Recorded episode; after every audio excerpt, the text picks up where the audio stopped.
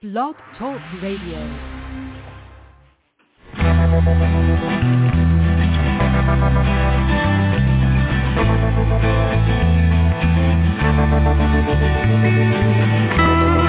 stroll through the pictures,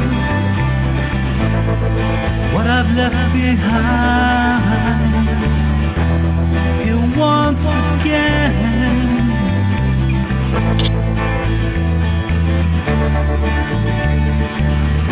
I'm locked up in memories. They all intertwine. The memories in, in my mind. I know tomorrow, cause that dawn will come. You will never know just what you have done.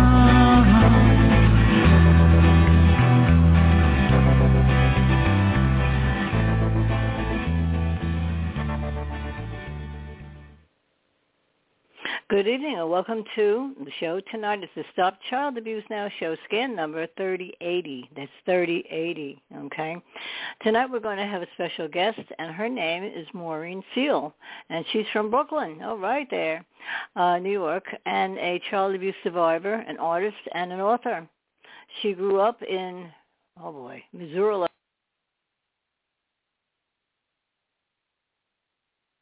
struggled both with borderline personality disorder, oh boy, and poly substance abuse, held very strong fundamentalist beliefs. Okay, now, I am not going to read this whole thing. I'm Carol Levine. I'm vice president. I'm running a little late tonight. Um, but uh, we did get it going, I think, pretty much on time. So anyway, I am here.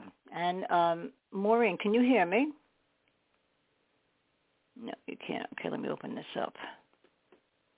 Oops having a terrible storm here. Holy Christopher. All right, Maureen, can you hear me now? Yes, I can hear you. Can you hear me? Yes, I can. And uh, we're having a terrible windstorm here, and um, I'm glad that someone else is here. Oh, the six three one. Yeah, hold on a second. Six three one area code. Who am I speaking to? Because this might girl might be my trailer. Six three one area code. Okay, she just wants to listen Oh, to that. Who is this? Hello. Oh, it's Lori. Maureen okay, Seel. Lori. Hey, hey, how you doing? Hey, we have some New Yorkers on here tonight, don't we? All right, that's good. All right, so um anyway, yeah, we're having a terrible storm here, and if you guys should leave me, I, mean, I should, you know, should leave you, I should say, because of the wind. We're having wind more than snow. It's a windstorm, and uh I'm afraid I'm going to lose my electricity. And then I lose my uh my internet. But anyway, okay, so um, in the meantime, we're going to run the show and, and see how we do, okay? Um, I, want, I need to read the mission statement first, and I will do that, and then we'll get into you telling your story, Maureen, okay? Sure. Okay. Yeah. We have a singleness of purpose at NAASCA to address issues related to childhood abuse and trauma, including sexual assault, violent or physical abuse, emotional traumas, and neglect. And we do so two different ways. Number one is educating the public, especially as related to getting society over the taboo of discussing childhood sexual abuse, presenting the facts that show child abuse to be a pandemic worldwide problem that affects everyone. And number two is offering hope for healing through numerous paths and providing many services to adult survivors of child abuse and information for anyone interested in the many issues involving prevention, intervention, and recovery. Okay. Um, usually I, I zero in on intervention um, and, and prevention because I think that's very, very important. And then comes recovery if you have the right help, okay? But if we could prevent a lot of the things that's going on in our neighborhood, say, okay, um, if we became more of a caring society and also an educated one, we'd be able to spot the, the red flags of uh, of kids, you know, that uh, are in trouble, and that might be saving a life. It could be. It's certainly enriching a life if someone takes an interest in them. And I know this for a fact, and uh, I know that uh, You know, I know people who work with kids and in, in, in communities, and it's very, very, very important. So many times I speak about prevention, hoping that more people will become involved in the same type of thing, joining groups, uh, watch group, neighborhood watch. Um, over in Easton, where I'm not too far away from, we have the Guardian Angels, and and the Guardian Angels they're all over the place. That's just one chapter, and uh, they very much are interested in helping kids that you know uh, are about to become gang members and things like that. You know, kids that uh, you know need help and then there's just regular kids maybe who are being bullied okay so they get involved with all different kinds of things i very much like the guardian angels i respect them all right so enough of that so let us start about your story, Maureen. And you're from Brooklyn. I see. I used to go down there a lot. I was born in Staten Island, so I was always, we were always going over to Brooklyn, and uh, you know I loved it over there. To be honest with you, and uh, I yeah, uh, Staten was. Here. Huh? Would you say? I think we we love it here. Yeah, I I know. I I love Brooklyn too. I really do. I really do.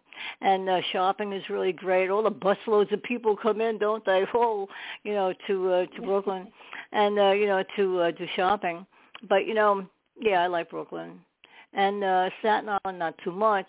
Manhattan I love because, you know, a Broadway, of course. I loved Broadway. I very much do even to this day. I don't like what's happened to our city, but I am not going to get into that. But anyway, Maureen, why don't you uh, start out by telling your story? Go ahead. Sure. So um, I'm originally from Missoula, Montana, and if we think our weather here is bad, they're getting like negative 42 or something back home right now. So I know. it doesn't seem all that bad. Um, mm-hmm. And and with my story, it's it's kind of hard to say when the abuse actually started because there were multiple forms of abuse going on. Uh, my mother, who was my primary abuser, passed away 10 years ago tomorrow. Um, mm-hmm. And so it's, you know, I know this time of year is really hard for any, for a lot of people, you know, not just for those of us who have survived abuse, but, you know, for anybody who has depression or anxiety or, you know, maybe you're just blue this time of year, you can't be around friends or family. Um, for me, this year is kind of hard because it's it's a mixed bag. It's a very bittersweet holiday for me. Um, a lot of our mm-hmm. traditions at my house are traditions my mom started. Um, and so it's you know it's kind of a bittersweet thing to know that you know she passed away 10 years ago and we still don't talk about her. Um, mm-hmm. I'm the first person in my family to publicly speak about the things that happened in my house um, and the things that happened to particular me and a couple of my other siblings more so than the others. Um, and I guess I I'm getting a little ahead of myself. But as far as when the abuse started, um, I should preface it by saying that many people wouldn't define what happened to me as abuse. And the reason for that is that spanking is still legal in all 50 states. Um, and it's, it's loosely defined and kind of, you know, wink and a nod understood to be open hand over clothes. But at the same time, a lot of us who have experienced it know that that's not what actually happened um, yeah. at least not in my household. And so I think that, you know, when you'd gotten into starting to read the introduction, um, it's very important to understand that my family is very fundamentalist, at least my mother, for my mother's part, was very fundamentalist, Christian slash former Catholic. Um, and so a lot of the beliefs that she held influenced how she behaved toward me and toward um, some of my other siblings. Um, the the old saying of spare the rod, spoil the child, instead of it being understood to be a shepherd's rod that is meant to guide and you know to assist your children in understanding life and learning, it was understood to be punishment. So if you want your kids to turn out not to be bad people, you got to punish them.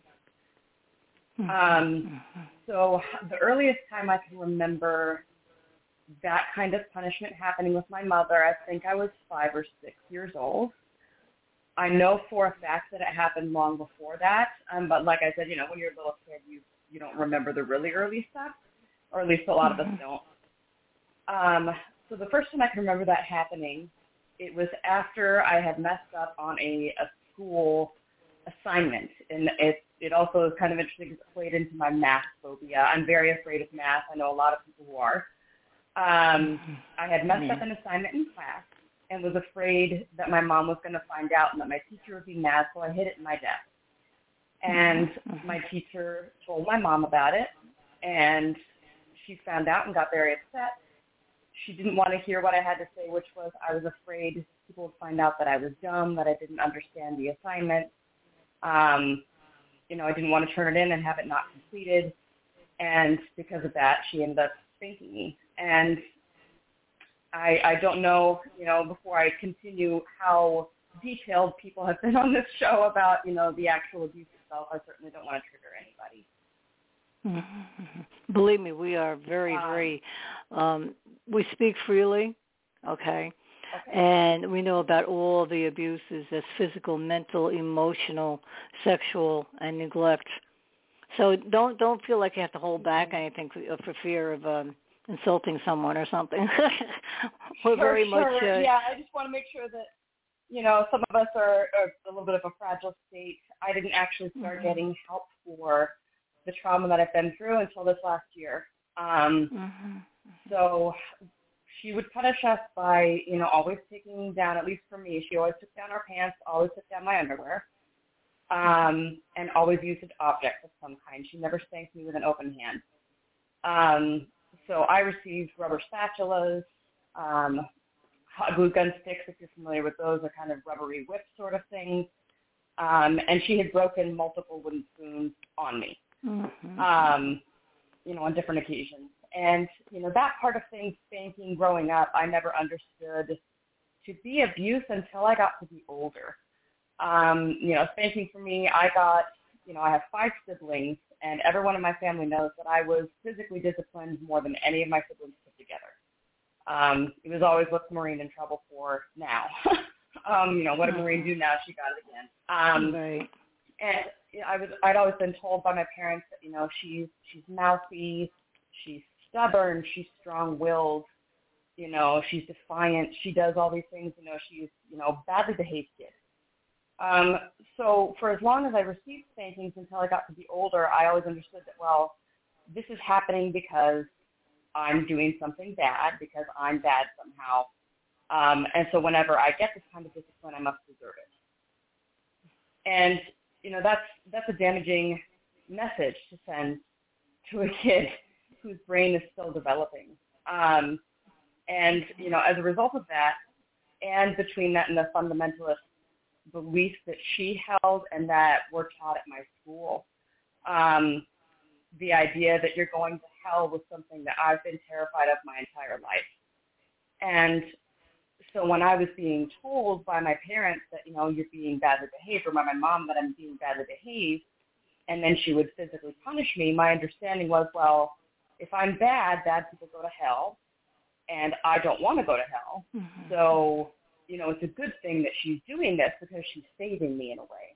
And that got to be a very vicious cycle between me and my mother for most of our existence, um, where I had these feelings that I had to tell her everything. She would take me into her room and ask me to tell her, did you do anything bad today? You know, did you get in trouble at school today? Did you lie to anybody? And if I told her no, most of the time she wouldn't believe me because I was a badly behaved kid and gotten, you know, trouble on a routine basis. And so she would kind of, you know, hound me and be like, Are you sure? Are you sure you didn't do anything? And if I told her that I had, I'd be physically disciplined. Um, and after a while, it got to be where if I had these thoughts of doing something bad, like maybe I thought about lying to my teacher or I thought about how much I was angry with her or hated her for punishing me, I took that myself to mean that I did something bad because it was sinning in my heart, is what they called it in school or in um, church or at home. Is you know, if you thought about doing something bad, that's the same as if you actually did it. And so Mhm. there's Oh, something boy. called religious OCD, and I don't know if anybody on the show's ever talked about religious OCD before, but it's where Mhm. someone has obsessive, intrusive thoughts that are of a religious nature. And so for me, it was the thought of I'm going to hell and I'm bad, and Mhm. those thoughts were so terrifying to me, and the idea of you know going to hell and eternal damnation and all of that was so scary that the confessions to her became kind of compulsory. Of eventually, I was tracking her down and telling her things that I thought or things that, you know, I might have done or I, I could have done or that I did. And then she would have to punish me. And and sometimes she would say, you know, this is just a thought. You just had a thought. You don't have to do anything about it. If you're worried, go and pray about it. But the fear of eternal damnation and burning in hell was so scary to me that I, you know, would tell her anyway, even if I had prayed to God, it never felt like enough. I never felt like I was actually safe or actually forgiven. And mm-hmm. I don't know how many listeners out there or, you know, if anybody on the show before has talked about some of the scarier things that happen with fundamentalist Christianity. Um, mm-hmm. And one of the things that I think instilled this fear in me of, you know, going to hell and being damned and all of that was a play that was put on in multiple churches multiple times. I think some churches still do it. It's called Heaven's Gate, Hell's Flames. And the play consisted of these kind of mini stories of people leading up to the moments of their death and then the aftermath of that. So they would die and then wind up at the gates to heaven and there'd be an angel with the book of judgment and that person would either be going to heaven or going to hell. And granted, when I saw this play, I think I was seven or eight years old. And mm-hmm. it, it was terrifying as a child to see, you know, the heaven part was great enough where there's these angels and Jesus would come and meet them. But then, you know, if you didn't go to heaven, there were, you know, demons that came out of the audience and Satan would be laughing maniacally and there'd be a strobe light going off and a fog machine. And, you know, as an adult, as part of my healing process, I went back to rewatch the play and, you know, kind of get an adult's perspective on it. And of course it was cheesy and terrible, but I can also see how as a kid at the time before you've seen what special effects can really do, it was mm-hmm. terrifying. And mm-hmm. that night and every night after that, I begged God to save me and Jesus to come into my heart. And I think that's really where a lot of the religious obsession started. Mm-hmm. And because of that, I was seeking my mom out at times and telling her every bad thing I thought and did. And so it got to be this vicious cycle of confession and punishment and confession and punishment. And that persisted until well into my teenage years. Um, and it was when I started to be, be a little bit older that I saw the other forms of abuse that were going on in our household just because I had a more grown-up perspective, I guess. And I started to understand that, hey, mom acts kind of weird sometimes. And, you know, she does take a lot of pills. I wonder what she takes all the pills for. And when I finally was, you know, I think 12 or 13, one of my sisters told us that, yeah, mom uses drugs and the drugs that she's on make her act weird. Um, I understand now as an adult that she was using opiates, several forms of opiates, um, and also mm-hmm. alcohol at times. Mm-hmm. Um, and this got to be a problem because once I got to be old enough to understand, hey, she shouldn't be hitting me for this stuff, I started to stand up for myself. And, mm-hmm. you know, when she would tell me I had to be safe, sometimes I'd reach back and try to protect myself or fight her.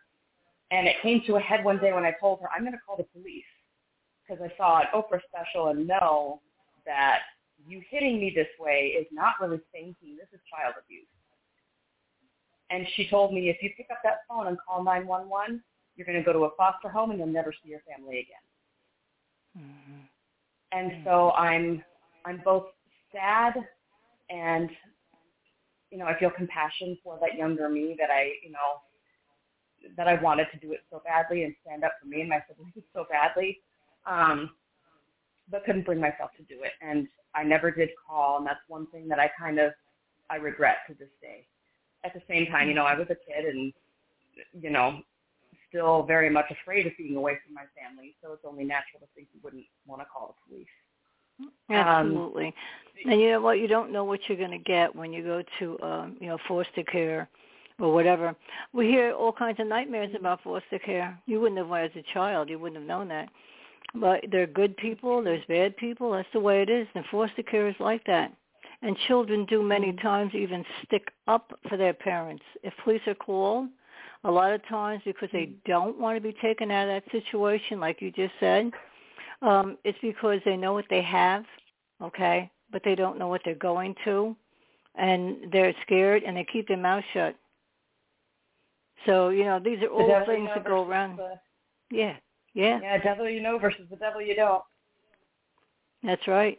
And you know, I mean, kids don't know. They, they they're scared, and they they figure, um, you know, children always want mommy and daddy to love them. Please love me, please love me. All this other stuff, and or, or if maybe I'm not doing well enough in school, like you were talking about with that paper, or or maybe uh, you know whatever, or maybe I'm not acting good enough, you know, for mommy and daddy to love me. Kids knock themselves out, Maureen. They do, trying to get their their parents' love. And what you're speaking about with the pills that she was taking, um, that's very hard for children to live with the mental abuse and so forth. You know, and and mental a person who has mood shifts. Okay, let's put it that way. You know. Yeah, and So you borderline you're in a dilemma. Go ahead. Yeah, and borderline personality is it, it's a complicated thing because the person who's suffering, oftentimes, you know, the way that they're acting towards other people is certainly, you know, Mhm. unpredictable and scary at times. But the person that they hate the most is themselves. Um, Mhm. my mom, you know, had her own trauma from her own past. You know, she she had been abused when she was a child as well, and that caused her to suffer with borderline personality, where she didn't know who she Mhm. was and who she was supposed to be, and she would be who she had to be in order to not be left behind. She never wanted to be alone. Um, Mhm. And so she tried to fill her life with all kinds of, you know, she wanted to have more kids. She already had six of us. Um, and she wanted, you know, to buy things and she tried drugs. She tried everything she could to try to fill that hole in her. And Mhm. later in life, you know, the same things as I grew older got to be less and less. And the drug abuse became the bigger problem and the bigger abuse factor in our family. That she Mhm. wasn't there. She would be nodding off at the dinner table and um, she was sent into rehab on more than one occasion. But because of the laws, she was able to check herself out, you know, after three days and then get her drugs refilled, come home and go on a bender. Um, Mhm. and that's usually what she did. And you know, one specific night I can recall she came home and ended up taking too much of one of her meds and passed out more or less next to the bed. And you know, I I don't judge anyone by their size, but she was an obese woman, and it took the three of us, my my dad and one of my siblings and I, to get her back into bed. And just because she was she was dead weight, she was not able to stand or to do much of anything by herself. Um, and it, it was sad because I think the worst part of the the abuse for me, you know, the same thing was was hard and um it, it was a big part of how I see myself today. But her checking out and not being there, even though she was physically there, I think was one of the most painful things in my life. Yeah. That we wanted her to just, Yeah. to just be there and to just talk to us, and she couldn't. You know, there were times that it was like the lights were on, but nobody was home. Yeah, that's what it's like. Let, let's put Lori on for a second because I know she probably has a comment or wants to ask you a question. Go ahead, Lori. Nope. What happened to her? I hope it's not the wind. I don't lose me, okay? I know. I I I wish I was there, uh, physically there, um, Mhm. while all of that was going on. I was cutting out with you too in the beginning, so I didn't hear the po- the first part. Um, how old are you? Oh, I'm um I'm 38 years old now. Okay, so your siblings are right behind you. Do you have a Uh, my relationship with all of siblings them? are all over the place. I was gonna say my siblings are all over the place. We're scattered from uh, Seattle to here in New York. Yeah, and you talk to each other normally, like normally, not We like with your mother. Yes, we do. And and my mom, she had passed away 10 years ago tomorrow. Yeah, I was Um, going to oh, say boy. congratulations. Honestly, oh my God. I'm sorry. I have no filter. I'm telling you that. I I know, I know, I know. She angered me what she did to you. I mean, like I, if I was there, you know, I would wanted to be there so I could have protected you. Because sitting here listening to you uh express Mhm. what she was doing to you, it, it really did did bring anger out because that's what my mother did to me. So I can relate to that right away. So well, you've got three right here, Lori. There's the three. It's like we all lived in the same house. Okay, right? I'm sitting here. I know it's crazy, and yes, anger does come in, and I, I, I, I you know, it, it's funny what you said, but I, I get it, because you know, when my mother died, I, I cried once. That was it and, and it was for because of what we didn't have. And like you were saying, you were saying, Maureen, that she wasn't there when you needed her, you know, emotionally or, or whatever the case might be, and um, and then she had this these things that she was filling your head with, and I, I can see how um, you were feeling. I get it.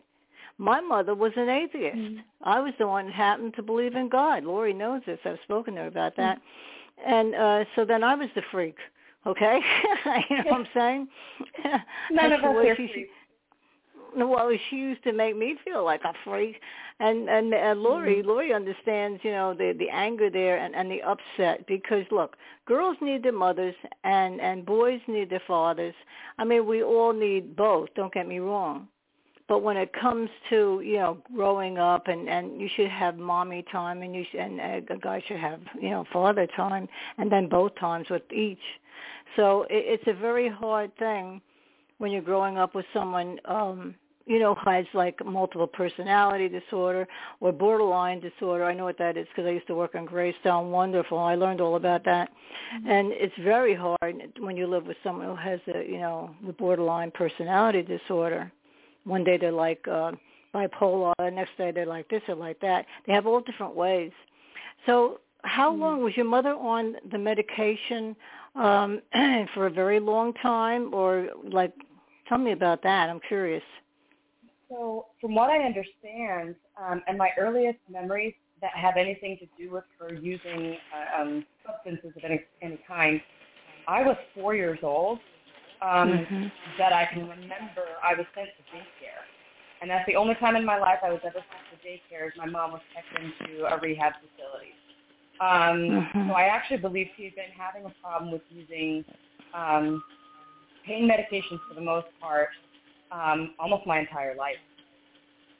Wow. Um, That's very rough. yeah. I'm walking around putting water on because I don't want the pipes to break.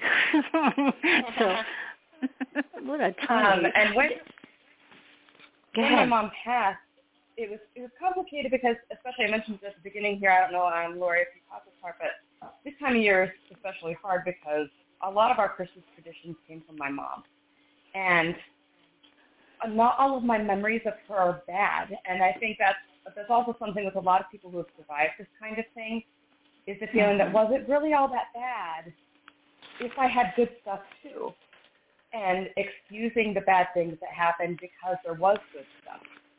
Um, and that was how I had it for a long time is thinking, you know, was my childhood really all that bad? Because, you know, it wasn't like we didn't have a roof over our heads or food on the table or I didn't doubt that my mom loved me, but she loved me in a way, you know, the only way she could. And, you know, I, I to this day, on the one hand, I'm very mad about the things that she did and I, I resent things that she did.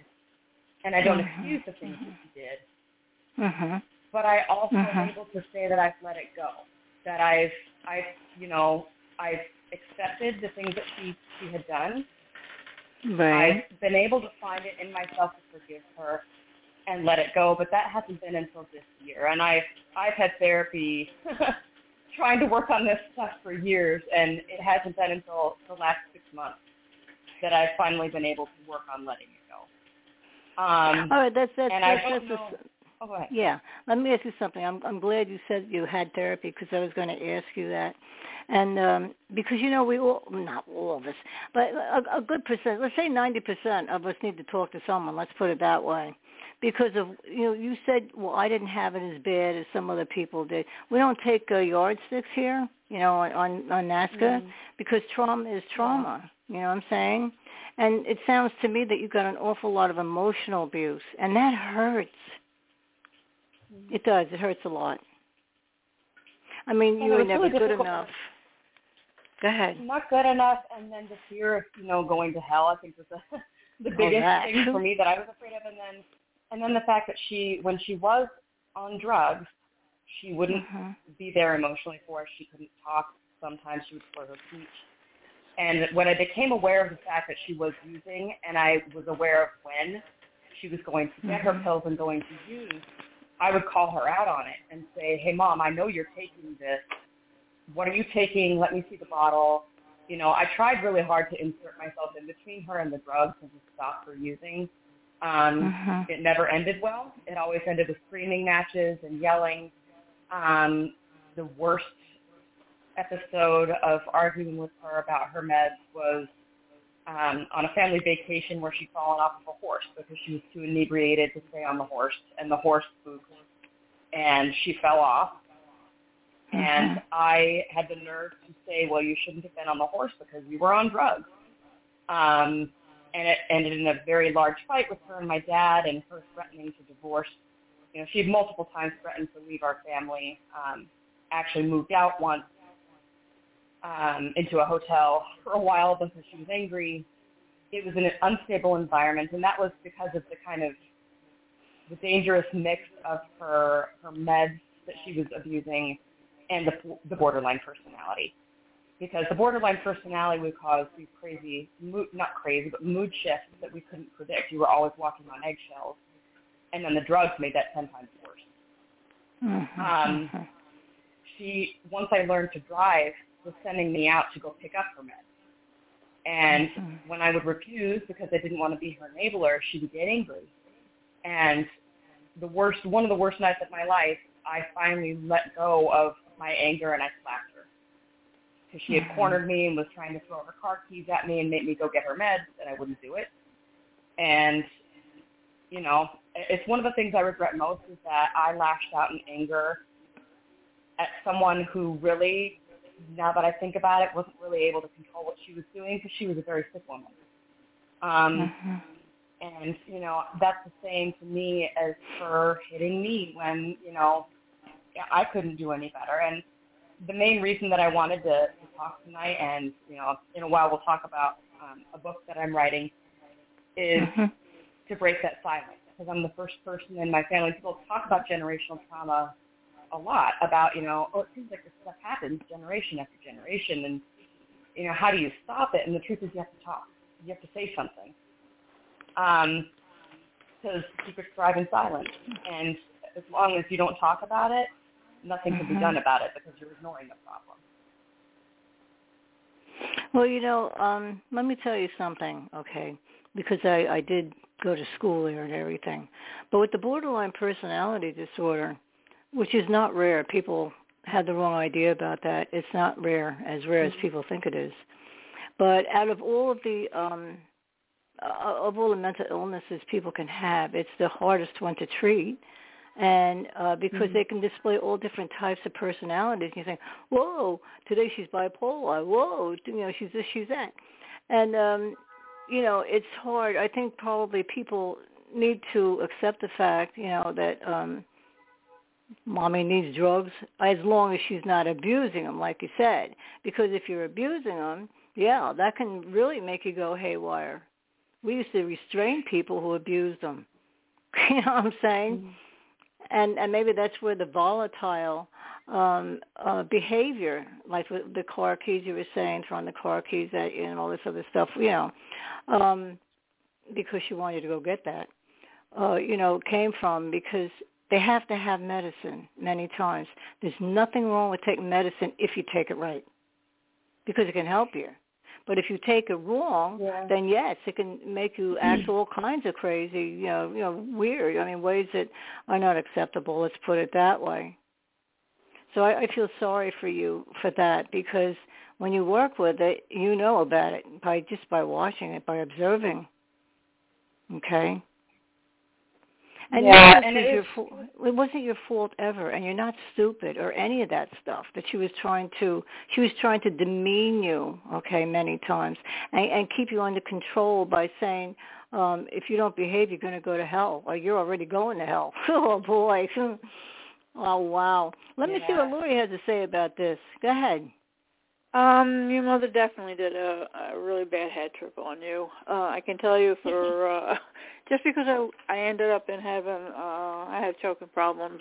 When you get to heaven, there there's no um, you get sent back down. You are, when you're gone, you automatically go up or down.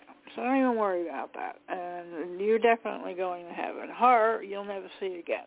So you don't have to worry about meeting up with her. I think it's um I think it's a wonderful thing that you were able to identify everything that was going on with her and able to research and understand because that helped you further come along your your journey. Um, she took up a lot of your time. She she stunted everything by telling you all these bad things about you when you actually didn't even know who you were. I mean, inside back then, you didn't have a chance to develop, so you lost a lot. But mm-hmm. I'm hearing now that the way you've been dealing with it, and now I'm hearing, you know, about the um author part, and I heard, I read you were an artist and whatnot. You still have a long future to do a whole lot of positive things, and I really think that you're going to be able to do it. You know, stick with what you're doing because you're a very smart person. You're very intelligent. Mhm. Oh, she know, is absolutely. And Yeah, just I agree totally, with you. Yeah, push your mother's memory as far back as you can, and you know, sooner or later, you know, you'll get to the point where you, you'll be able to live with it a little bit better. You know, she did do a lot of damage, and I'm sorry. Mhm. Well said, and- Lori. and, yeah. Mhm. Um, a lot of the recovery process, I mean, it, like I said, it, it took years um, of therapy for it to finally sink in, and multiple therapists to bring up the topic of my mom for me to finally get down to the root of trauma and to what really happened. Um, Mhm. When she first passed away, so the the abuse carried on my entire life, as far as you know, emotional neglect, her drug abuse persisted. I mean, every every vacation, every holiday, every you know, on, on my wedding, um, the biggest fear was: is she going to be normal? Is she going to be okay? Is she going to OD? Is she going to be out of it? You know, is there going to be some uh, big catastrophe where we have to take her to the emergency room, which happened more than once? Um, Yeah. so my wedding was actually I was the last Catholic in our family to get married, and she was alive for my wedding. And that Christmas after my wedding is when she passed away. And from what I can understand, she passed away complications due to just her general health is very poor, and also the multiple substances she was on. Um, she was known to polish off a bottle of NyQuil um, if she couldn't get her meds refilled because that was over the counter. Um, and, you know, it was entirely possible that the multiple drugs in her system contributed to her, her passing away. And I think that after she died, the fact that, you know, she was borderline and my, my understanding of that is an ill or a ill-defined sense of self where there's kind of, it's very shifty. You're never really sure who you are and what your purpose is. And to a degree, because of all the things that I, I lived through, a lot of that passed on to me where I, you know, I had defined for so long who I was and what my morals were by her and her rule, ruler and like her, you know, her measurement stick of, you know, is this good or bad? Am I good or bad? Is this decision I'm making the right one? Um, so after she passed away, I really had a hard time with it, and it was conflicted feelings because on the one hand, it's your parent, and you know people usually have a negative reaction when your parent dies. And I was sad. At the same time, I was relieved, and I was also Mhm. angry. I was angry about the fact that I was never going to hear her say that she was sorry. I was never going to hear her say, I messed up and I hurt you and I, you know, did do these terrible things and it was my fault and I'm sorry. Um, and that did a number on me more than I think a lot of, you know, the things that I went through while she was alive. Um, so after she passed, I started going through my own mental crisis of, you know, who am I? What am I doing with my life?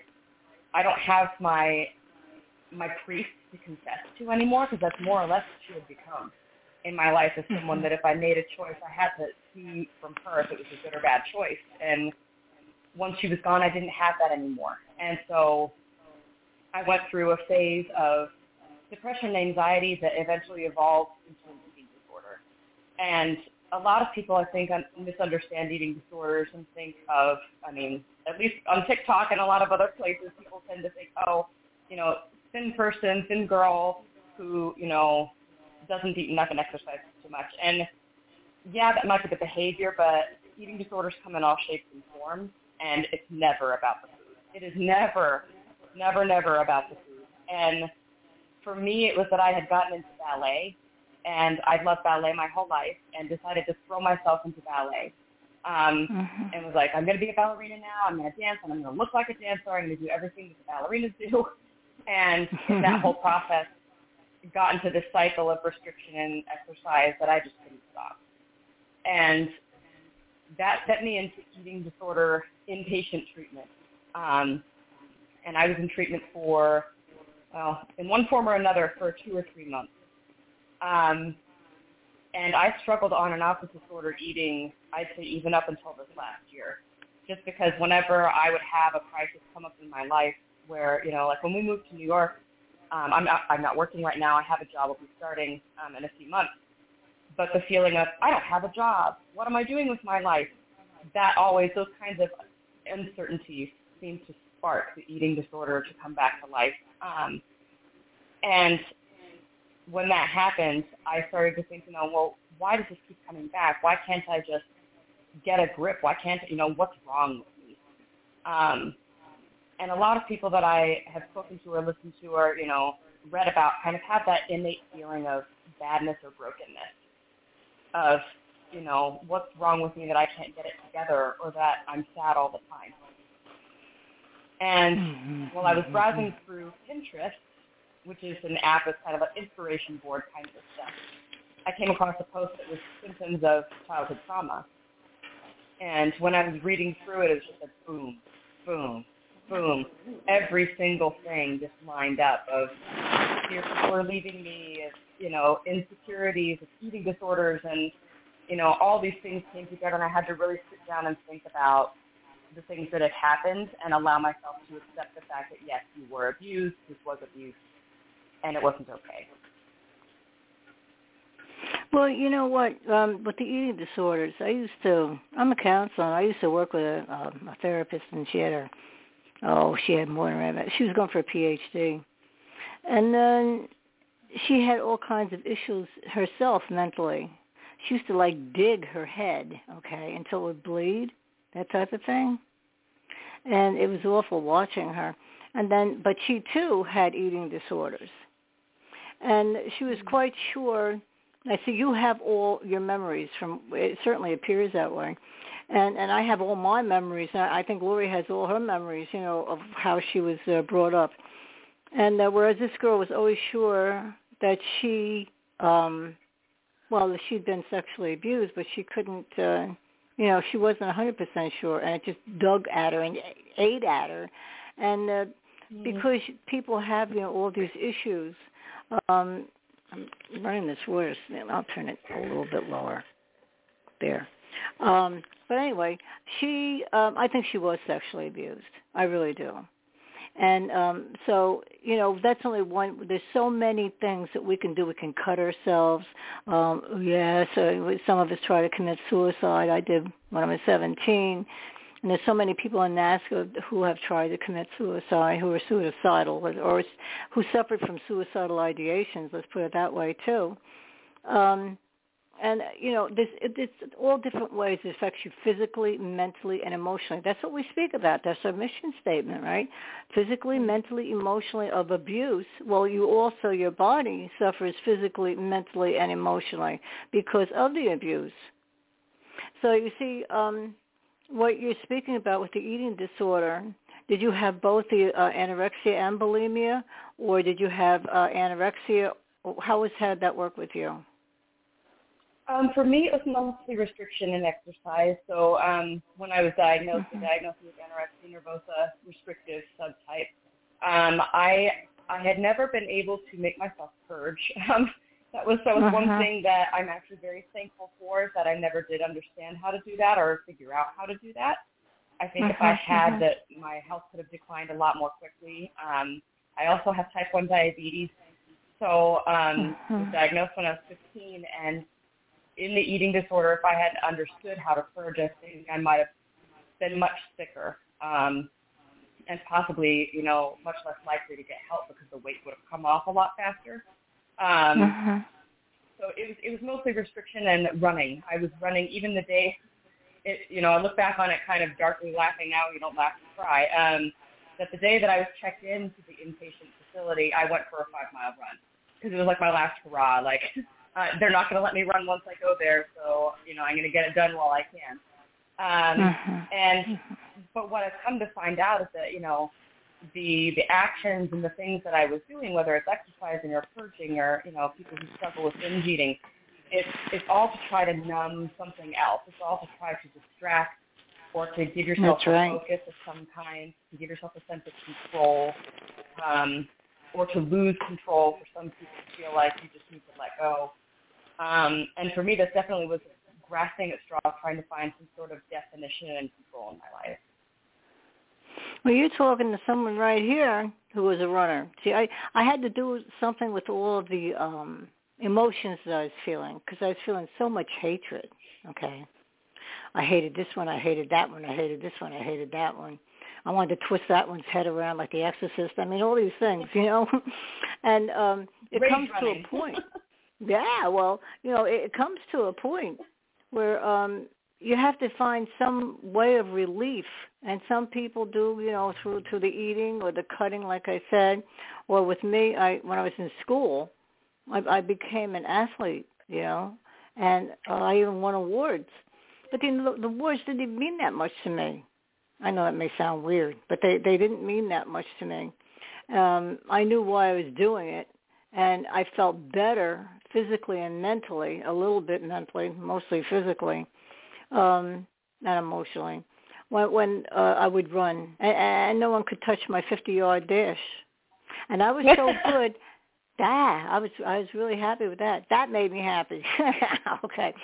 So they made the mistake though of putting me on um the boys um baseball team because the girls softball team they were scared of me when I'd get up and bat it was so funny. You know, they were afraid that I was going to smash a ball into them or something, and they couldn't catch the. I, I had so much force behind it, they couldn't catch it. So uh I only lasted two Oh weeks gosh. on the boys' team. All right. hey, look, it made it very difficult. You know, like gym time where you go in to change your clothing and all this stuff. Give me a break. I mean, come on, it was stupid. Uh, yeah. It was very Awkward. stupid. And very. And then too, when a boy ball, uh, you know, when he throws a, a ball, okay, uh, women are not, uh, girls are not as strong normally as as boys. Okay. I may have been able to hit that sucker, but let me, I couldn't throw it as hard as the boys were. They were throwing it at me. I swear to God. They were uncomfortable with me being on their team. Why wouldn't they be? Okay. So it lasted two weeks. Yeah. But we do that we do that. We'll excel even at like um with running, you know, with athletics and so forth. And it does help. It does help with uh when you're It does. feeling so so anxious and something. People find something, whether it be music, I love to sing, I love to run. I can't run as much like I used to. We won't talk about that. I'm not 22 anymore, but I could if I had to, okay? And uh, you know, I mean, there's just things that we find. Otherwise, we go nuts. You know what I'm saying? We have to find outlets. Many times we turn to alcohol and drugs ourselves. I did. You know, I Mhm. was a pillhead. and uh I mean, and I, I drank yeah, and I drank with it too. I'm lucky to be alive And because they're both downers. And Go ahead. That's, that's where the generational part comes in too. You know, um, and looking back on it, you know, my my mom did tell me that both of her parents drank. Um, Mhm. I, I understand that alcohol abuse went back a ways in her family, Mhm. and unless someone steps out of the cycle, it keeps going. Well, you know, they ran in my family too.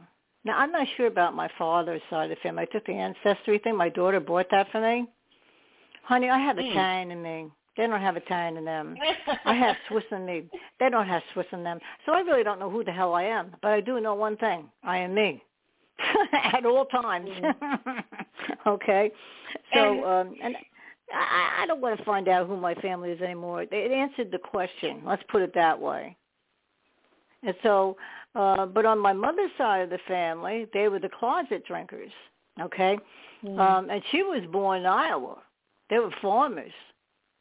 Uh, the other mm. side of the family that I considered to be my family, they were all New Yorkers. All right, so the farmers, they, they what they would do, they would go out, the men especially, they go out to smoke, and they would go out to drink in the barn after dinner. And uh mm. then then the women would go, Willard, Willard, get in here. That was one name. I remember that, you know, hearing that. It carried over. It carried over. So it came into my mother's uh, side of the family. That there, there were alcoholics there too. Okay. Now, I'm an alcoholic, but I haven't had a mm. drink since 1981. I, I made a personal choice. I, I made a personal choice. And yes, I did say a prayer because I'm weak. I admit it. I like to drink. And I'd like to smoke cigarettes too. Yes, I did. you know, so um you know, I, I would say a prayer first, and then uh, I'm scared of God. See that? I'm a, and it wasn't from my mother's side because they're all atheists. But if something told me that there's something up there bigger than me, all right, I just know it, or we wouldn't be here. That's the way I see it. So um, no one has to agree with me. I don't care. So the the point is that uh, yeah, I stop both, and you can, you can. That's the thing. You can. And it's it's very funny to. that you should say that that something is bigger out there and a big part of the reason why I had been interested in coming on the show tonight is, um, you know, I did finally accept that yes, I was abused as a child, you know, whether it was because of her neglect or um, substance abuse or personality disorders or, you know, hitting us, things like that. I, mm-hmm. I was mm-hmm. abused and I need help for that. And I, at this point, had been getting therapy in some form or another for like six years, and I was like, okay, this has been going on for a long time. I need to like get at the root of this problem and finally deal with it. And started researching, you know, what are things that I can do for post-traumatic stress. For C, it's called complex post-traumatic stress disorder, and it's probably not the first time you've heard it on this show. Um, and what what do you do for something like that to deal with childhood trauma? And I came mm-hmm. across um, a place that does ketamine infusions. And they do this for people who have treatment-resistant depression and other mm-hmm. mental diagnoses and it's under the supervision of a psychiatrist, um, nurse practitioners, nurses, therapists are all there, team approach. And I decided to start doing that this past July. I had my last infusion a couple months ago. The very first infusion, I mean, I don't know how familiar anybody is with um, this form of therapy. It is a hallucinogen is used all the time in surgery um, because it's an anesthetic. Um, but the idea hmm. is that while you're under, your brain is able to make new connections. It's called neuroplasticity, the ability of the brain to reprogram itself. So that I'm yeah, not I've defaulting all the time to mm-hmm. yeah, the idea that I'm I'm a bad person. I don't have to default to the idea that I'm bad. Maybe I'm not bad. And I can tell you with my first infusion, my entire life, I believed in God. I've never not believed in God. But it, I don't think it hit me quite as hard until that first infusion where it was just this, it was like you suddenly understood that there is something infinitely more powerful and bigger. I mean, I, the only thing I compare, can compare it to is when I saw the pictures from the James Webb Telescope. Was just there is something much bigger it may or may not be the same God or religion that my family raised me on. You know, fundamentalist Christianity definitely rubbed me the wrong way when it comes to religion. Um, mm-hmm. But my, my belief in God, I think, is even stronger today than it ever has been, even if my beliefs in things like hell are not the same. Um, and I'm very thankful because I know that one of the things they mentioned in the um, the questions for the radio talk tonight was to talk about therapy and how you are doing today. And as a part of that therapy, the person that I worked with called the integration integration specialist who talked to you before and after the infusion is done mentioned writing a book. And she had mentioned a children's book because, you know, I love working with kids and I've identified with kids, you know, my whole life wanted to help kids.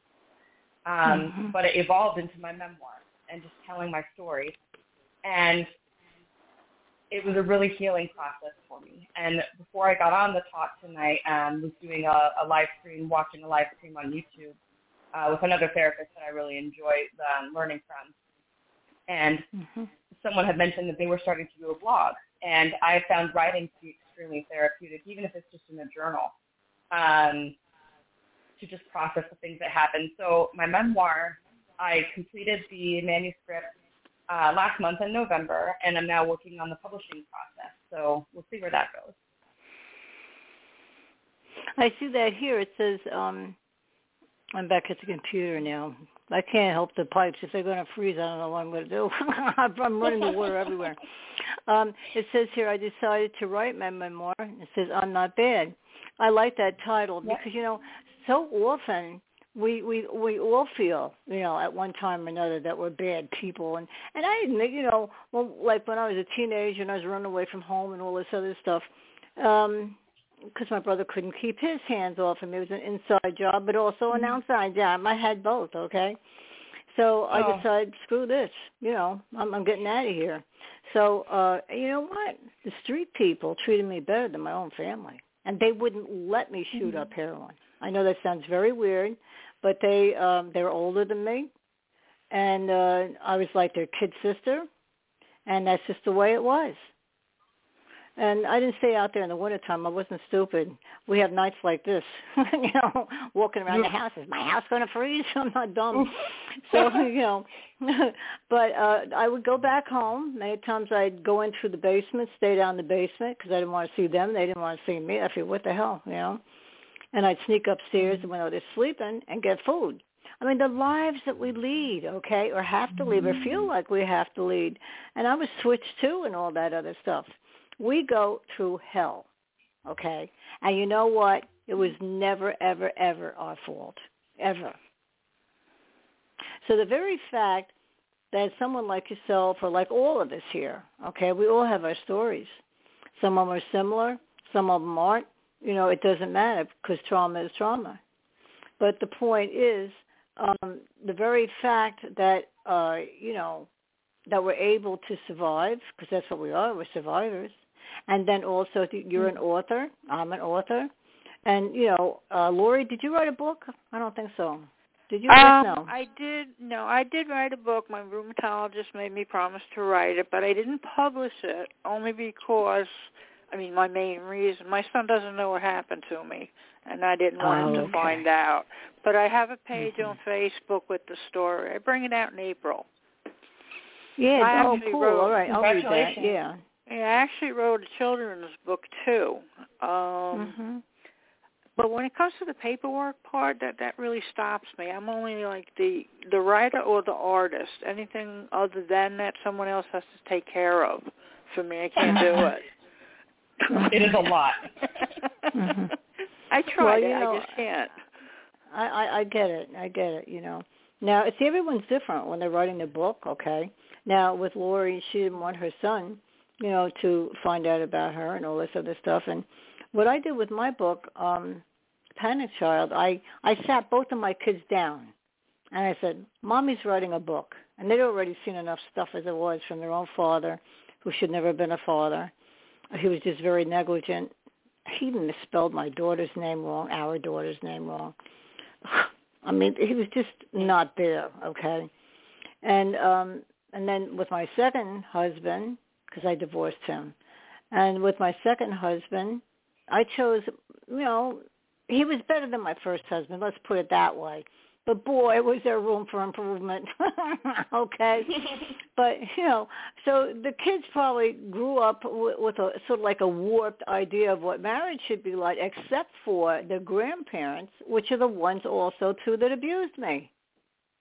Mm. They treated my kids great, and they t- treated huh. me awful. Okay, and uh but I know why, and uh, it, there's no excuse for that I'm not my mother's uh, daughter. She got raped, and out I popped. Okay, I popped nine months later, and um, she pushed me off as my father, so-called father's child, and uh, no one ever questioned that, as far as I know. Mm. Weird until I was around 14, and they said, "Hey, you don't look like us." I said, "Hey, I don't want to," and I walked away. I'm a wise ass. Lori knows I'm a wise ass. All right. yeah. A lot But of us give me- A lot of us are darkly funny. Well, you know what? Humor is wonderful, okay, because it makes you feel better. But you see, I can take a word and totally twist it and, and make something funny. I've, I've had like a, a little bit of a talent, if you will, that way, okay. But uh, I knew they were right, and, and uh, because I was always so different, okay. So, all right, and they had everyone had blue eyes. I have green eyes. Where'd they come from? okay, no one has green eyes in my family on either side.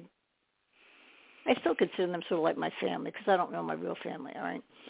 So, but no one had green eyes on my mother's side. They were all brown. So uh, I don't know. What can I say?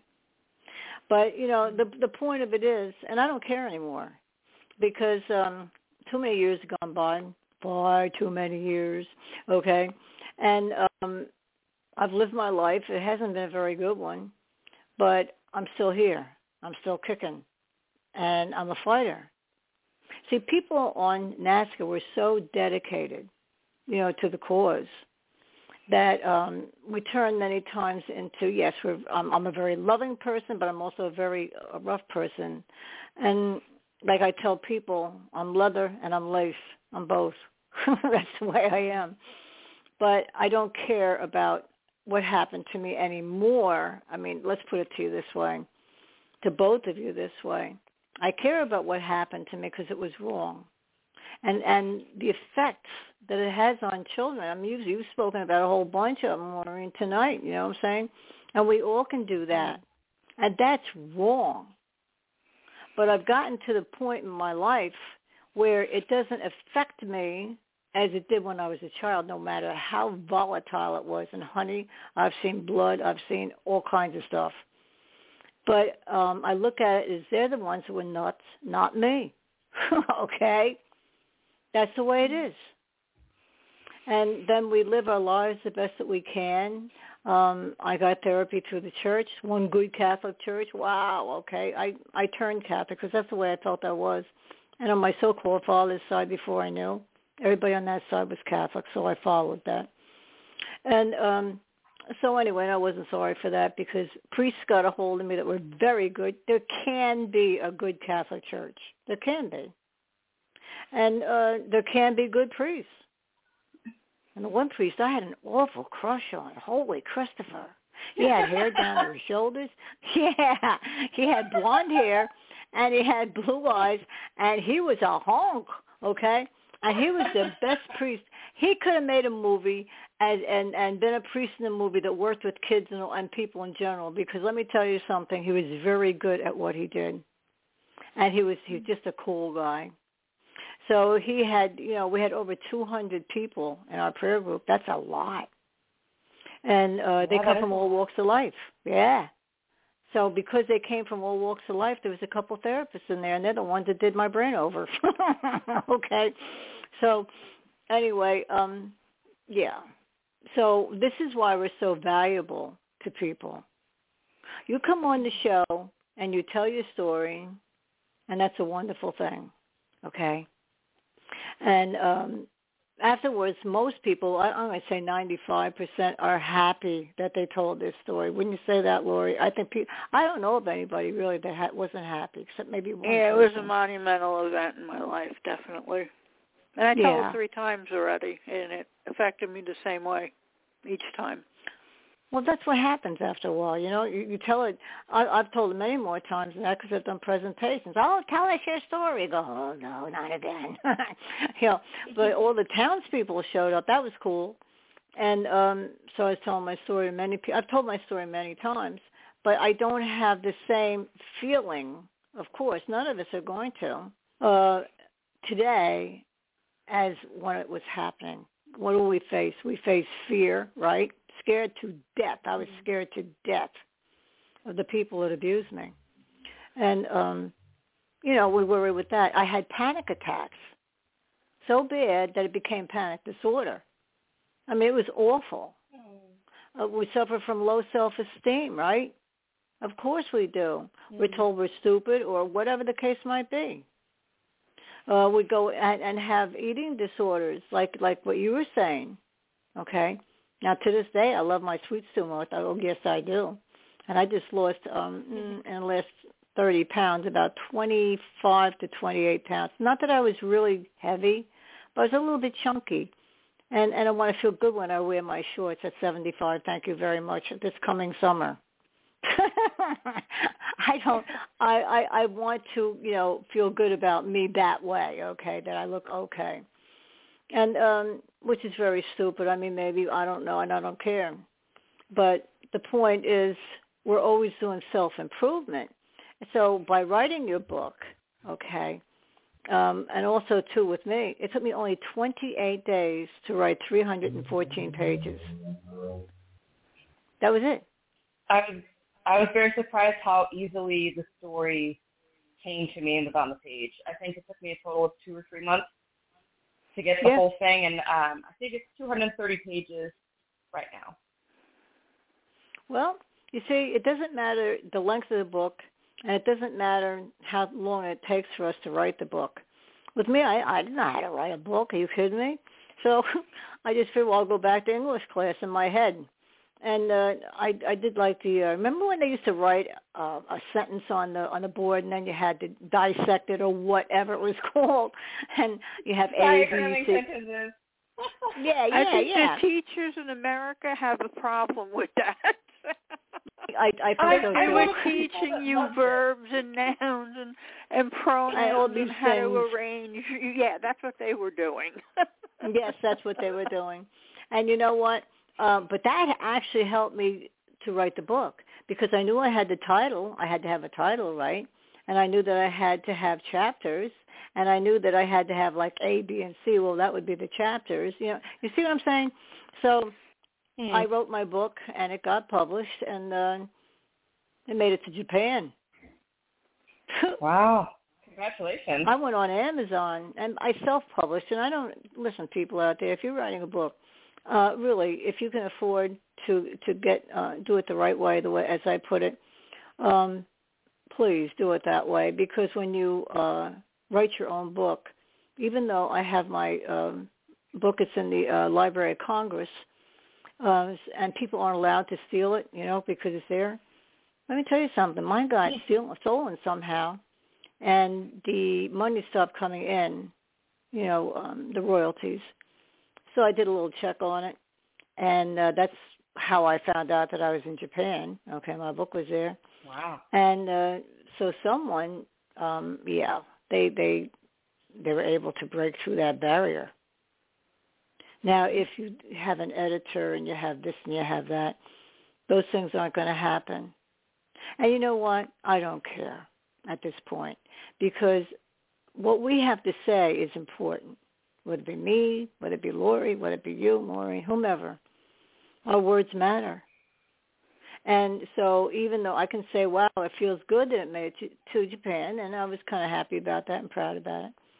And um, as long as we're able to reach people one way or another, whether it be through our music or whether it be through our books or whether it be uh, through our art, I know a lot of people when I was doing presentations before the COVID, all right, um, I was taking, I had bought some paintings off of someone that I knew was an artist in, our, in NAASCA.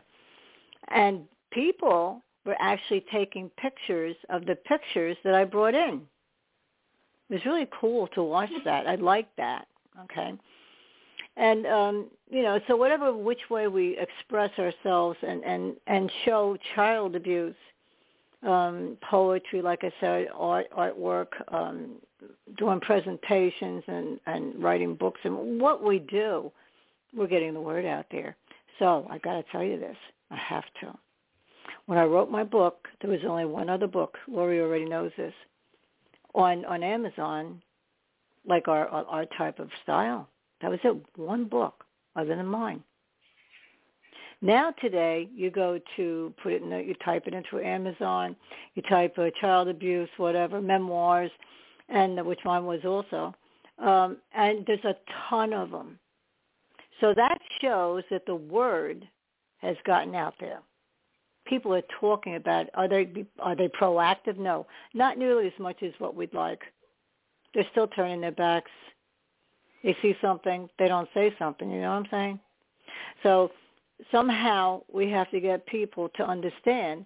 And I always use the word hero.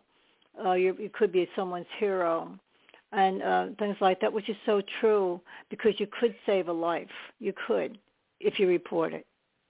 And by the way, I mm-hmm. always say on the shows, if you know that Jimmy Jones down the street is being abused, because there'll be little boys too, all right? The uh, the stats are very close. But Jimmy Jones is being abused, and uh, you call the one eight hundred for a child number. You can report it right there. Because so many times, I'm going to say it again, one eight hundred the number 4, a child. Okay? So many times people are afraid of retaliation, especially in the more urban areas, you know, uh, and uh, because everybody knows everybody, or or at least they're they know of them or whatever, and they they live close together, so I can hear things better. Um, they're afraid they're going to get whacked. Boy, in my city, huh? oh, wait a minute. They're afraid that, that they're going to get bottled. yeah, I know. They're afraid they're going to get hit in the head or something. Let's put it that way. Whatever. Um, so, um, you know, that many times that's one reason why they don't report. But when you call that 1-800 for a child number, it's all confidential, okay, completely confidential. And we've had them on our show. That's through Childhelp. That's the name of the organization, Childhelp. And they have this mm. uh, hotline service you can call into. So people don't have to, and it's, it's all nationwide, people don't have to be afraid anymore, okay, to make that phone call I'm just letting guys out there know that who are listening, um, you know, say something. I wish someone had said something in my case. I'm sure that you guys wish that someone had said something or tried to help, whatever. And uh, sure. today's foster care, yeah, today's foster care is is better than it used to be. I will say that because people have gotten on their case. Mm-hmm. Are they perfect? No. Is the system perfect? No. Is a child court per- perfect? No. I could think of a thousand things that need to be done in all three of them. Okay. But you know, the point is, it's start, and if you make that phone call number, you could be saving a life. Okay, I got that mm-hmm. off my chest. now, let's. Um, I had to say that because, damn it, anyway, we see things, we know things, and if people don't start, you know, becoming more community minded and and do something about it, then uh, you know the kids are going to continue. Some are going to end up dead, aren't they? We lose children every single day. They die because they had beaten too badly or whatever. Okay, mm. so getting back to your memoir, I'm not bad. The lessons I learned mm-hmm. along the way are applicable to many who are trying to work on self-compassion. Explain that a little bit on with the uh, self-compassion bit. Go ahead. So a lot of it was, you know, with my healing from trauma was kind of dealing with this thought that I am bad and there's something fundamentally wrong with me. And mm-hmm. learning to talk to and reparent, you know, I'd heard inner child a lot growing up with my mom going mm-hmm. to therapy and going to uh, treatment and rehab, and she would bring it up in a way that she said, oh, this is whenever she didn't buy into something, it was new age. This is so new age, and you know this isn't according to what I believe, and so it's a bunch of you know nonsense. Um, but when I started to actually understand it from talking to my therapist and to psychiatrists about the idea of the inner child, it is the kid in you that is clearly still in you because it's still hurting that just That's hasn't right. moved past the things that happened. So for someone who's had a healthy childhood, that inner child is really just them. It's just you. Um, mm-hmm. For me, though, that kid is very stunted. Um, and she's very afraid all the time. And mm-hmm. I don't, you know, she doesn't trust anyone. She doesn't think that anything good will ever happen. And how this has showed up in my life as an adult is every job I've ever had, I'm terrified of my boss. I'm convinced they're going to mm-hmm. fire me, that they're looking for ways to fire me um, that they think that I'm stupid and it's a matter of time until they figure out how incompetent I am. Um, my husband, who's been with me for 13 years, I'm convinced is going to divorce me, that he's looking for reasons to divorce me. And he's like, you know, Oh. babe, if I wanted to leave, I would have left by now. he's like, you know, if I wanted to leave, I could have. And but there's still this kind of when I say self-compassion is being able to talk to myself in a kinder way. Because when I when I mentioned earlier the ketamine infusions and that kind of my default track that my mind is always on is you're stupid, you're disgusting, you're fat, you're gross, uh, you're bad, you're unworthy. And instead of talking to myself that way in my book, and you know, it's a lot of dialogue between me and my inner thoughts. Reprogramming those thoughts has been basically reparenting my inner child and developing that compassion for myself so that I'm not saying those mean things to myself anymore. I'm saying like, hey, I've noticed you're feeling a certain way.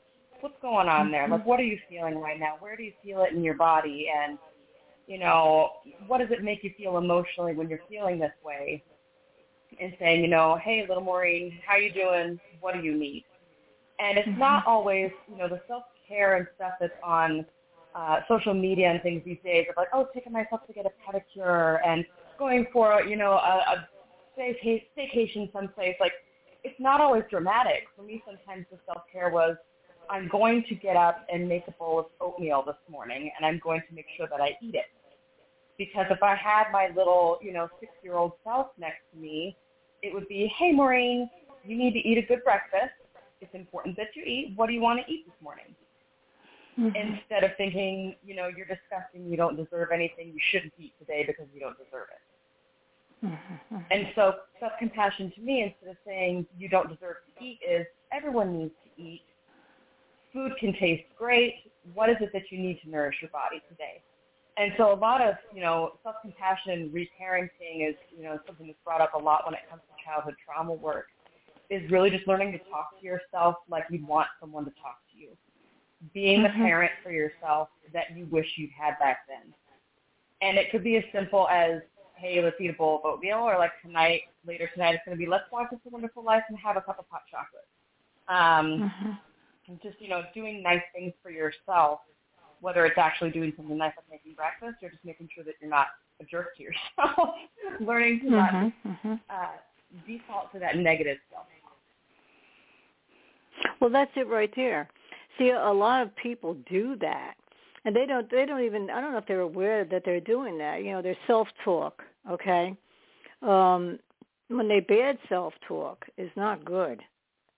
All right, because that's the person who's going to feel guilt yet from the past. You know, well, maybe I could have done this, or maybe it was my fault. Okay, and they're doing all this kind of self-talk. So there's two kinds of self-talk. You can self-talk in a positive way, or which is very good, and that's what you you know you're doing. You're talking to your inner child in a positive way, or you can self-talk uh, in a negative way because you haven't still gotten past that hurdle. Okay, like when I was running, and I used to jump the hurdles. All right, and you haven't jumped that hurdle yet. And uh, to get over the fact that it's okay to use self-talk. In fact, it is therapeutic because there is that inner child in us. A lot of people don't know what we're talking about when we say inner child, okay? To them it doesn't make sense. But it's like um almost like a voice in our head, you know, where um we know that when we were small, when we were just a kid, um we weren't being treated properly, you know. And that child is crying still. That child is still inside feeling bad. And um so then to soothe this inner child by saying, "Hey, kid, you know, it wasn't your fault. It was never your fault, okay?" And and that child absorbs that. And you do that enough, that child becomes, you know, that inner child becomes stronger, healthier. And and then you too, who are the same person. I don't want to sound like I have uh, dissociation disorder because I don't. I don't have, you know, multiple personalities. But I'm trying to explain the inner child here um, the inner child is the one that's still in ourself. That's in our head. That's in our heart. That's our spirit. And you see, you, you've heard many times before, if you kick a dog enough, what do you break? You break their spirit, right? Yeah. You do. And if a child is abused enough, whether it be physically, mentally, emotionally, what neglected, all of them or, or, or a few of them, it doesn't matter. Trauma is trauma. You're going to break that child. that child then will, yes, suffer from the low self-esteem. They will, yes, then they may even try to commit suicide. They may then become a loner and and and not want to be able to be with people because they can't face them, can they? Because they so they feel so bad about self. I was like that a lot. Um, and and they'll turn to risky behavior. You know, then then, then with the alcohol and the drugs and other things that they do. We have a whole list on our NAASCA website. By the way, I don't know if you if you opened it up and looked at anything, but yeah. on the NAASCA website, that's n a a s c a dot org, NAASCA dot org um, we have a whole bunch of uh, information for people. Scroll down a little bit to the red blocks, as I call them, and each one is a different topic. Go into prevention, intervention, and recovery. That's one block. Because you open that one where it says um, prevention, and a whole thing, a list of things fall down. And it's very, very interesting, and you learn a lot from it. And I used an awful lot of the information on our website under many of the blocks at, at presentations. Both cops, everybody. Because you see, people don't understand too often. I don't care how much schooling they have. I have schooling, you have schooling, okay, but if you're not taught about child abuse, you're not going to understand how it really truly feels because you didn't walk that walk. All right? Mm. So that's what we do in the show, and and that's that's you had a you did a fine job. I just want you to know, and I always love it when my fellow New Yorkers come on. Yes, I do. We got Lori and we have Maureen, and I hope more come on. Um, I get almost as excited as when guys come on because you see, um, men are starting to open up now, which is a good thing. Because too often they were really, really, it was really, really a no-no for a guy to talk about that. You're supposed to man up, right? And, yeah. and all this other don't stuff. Cry. Yeah, Boys don't cry. That's right. But you know, there's a lot of those guys walking around. There's the ones, Maureen. A lot there's the ones that sitting down at the bottom of the of the. You know, they're in the they're in the taverns, man. They're and they're sitting there drinking drunk, and then they go home and they beat the wife up, and then maybe even the children. Okay, it's only a matter of mm-hmm. time. See, they do that. We know this, and a lot of us have lived hurt it. People so you hurt see, other people. Yeah, they're hurting so badly themselves because they have nowhere to express themselves. They're not allowed to cry, are they? Well, mm. I can't cry to this day hardly. Just once when my mother died, my stepfather died. Um, is there another time? Wait a minute, I don't have to think about this one. hey, hey, Lori, I, I used to get thrown outside if I cried when I was around seven, eight years old. They put me outside. It didn't matter if it was two degrees out. That was yeah, it. I used to get, I, I, I used to get beat yeah. up. that's right. So that's right. Cry. Couldn't even cry at my grandfather's funeral. Couldn't even cry. Yep, there you go. There you go. And it, it's a good thing. It's like running the hurdles and something like that. You know, if you uh if you cry, you need that release. It's good to get rid of that. We have to learn to stay away from toxic in, people. Yeah. A few things in life and, and then, is a really good cry.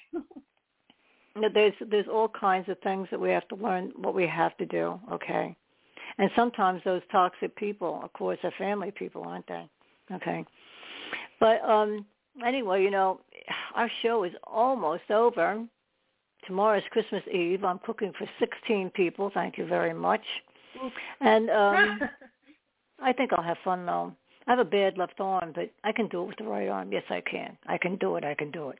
So um, I went out and did a whole bunch of shopping, lugged all those groceries in by myself with my right arm, and now my right arm hurts. Okay, but I'll be all right by tomorrow with my right arm. And uh, so I want to wish everybody a Merry Christmas, you know, or uh, Hanukkah, whatever you have, whatever your faith is, whatever you, you know, whatever you are. Um, we don't know what tomorrow is going to bring, or, or the next month is going to bring. I'm hoping for change. I won't go any further than that Okay. Mhm. But I'm hoping for change. Yes, I am. Damn it. And uh, so anyway, we need to uh, go back to how we were before, so so we can live better lives. Um, you know, as far mm-hmm. as people who run the country. Okay, I'll go that far. But anyway, you did a fine job. So what would you say? What would you say to all the listeners? A lot, a lot of times people, you hear me say listeners. Oh my God, I'm still in Staten Island. um, what would you, um, what would you say to the people who are listening right now, you know, through their computers, because a lot of people do that. What type of advice would you give them, Maureen? One step at a time. Um, it, it becomes really overwhelming when you think about what your life's going to look like a year from now, five years from now, ten years from now. You know, sometimes it helps to just stop and say, you know what, for the next minute, I'm just going to sit here and do deep breaths. To learn to stop, especially for me if I'm feeling triggered or super anxious, a lot of times when the, you know, memories and things start to come back and I feel agitated, the first place I feel mm-hmm. it is mm-hmm. in my chest and in my throat, where it's this feeling of holding your breath, like you've been underwater for way too long. And one thing that really, really helps if you're feeling overwhelmed, is just stop and breathe. To just give yourself a minute to breathe in and focus on your breath going in, focus on your breath going out, and remind yourself this is something my therapist is working with me on a whole lot is to just say the words over and over, I am good. I am good. I am good. And even if you don't believe it, sometimes it's a fake it till you make it kind of thing where positive self-talk, it feels very fake for me at times because the bad talk is so familiar. The negative things that I say to myself sound so familiar of, you know, you're bad, you mess up. So when I say things to myself like, hey, you did a nice thing today, or good job on this, or you're a good person, or you're trying, take time, take one step at a time, and learn to say something nice to yourself at least once a day. That's good. That's very good. And it's also very true. Right, Lori? Yep. You know, it's Absolutely. a matter of, uh, yeah, it's it's a matter of us. You know, we're in control now. Those mm-hmm. people that that beat us up, yeah, those people that beat us up, they're gone. And if they're not gone, they should be gone, huh, Lori? That's right. I hear you. But um we are in control of our lives now, and uh we know that what they did was bad, and uh, we were just kids. I always stress that because that's what we were and I just got the 90 second cue in my ear. But go ahead. Yeah, that's really what I'm hoping that my book is going to do is to, to encourage other survivors to mm-hmm. tell your own story and take control of your own story because we survived it, you know, and speaking up is how we break the cycle. That's right. Absolutely. Well, listen here. You came on here and you told your story, and that was a, a good thing to do and a, a brave thing to do too. So anytime you want to call in, you know what time we're here. You, we're all here at the same time, um, Eastern Standard Time. So, you know, call in at 8 o'clock, and uh, you can be on the board. And um, all you do is hit the number one. Call the number, hit the number one, and you're you're automatically on. Okay. And uh, so if you'd like to do that, we uh, run Monday through Friday. Monday, Wednesdays, and Fridays we have guests on. You were a guest tonight, right? So Monday, Wednesdays, and Fridays, and I always run Fridays. Uh, sometimes Thursdays too, or wherever I'm needed. I'm vice president. I have to do something. I have to do this. so anyway, um, so you did a fine job, didn't you, Lori? Thank you. Yes, you did. Very yeah. nice meeting you, and I wish you much luck. Yeah, it was great. You too, yeah, and happy holidays to both of you. Well, thank yes. you to your family as well. Yes. Thank you thank for that. You. So good night now. And uh, I hope we talk again soon. Remember, you're a family member now. You can call in when you want, okay? Thank you very much, and take care of yourself. Okay, you too, honey. Bye-bye now. Bye-bye.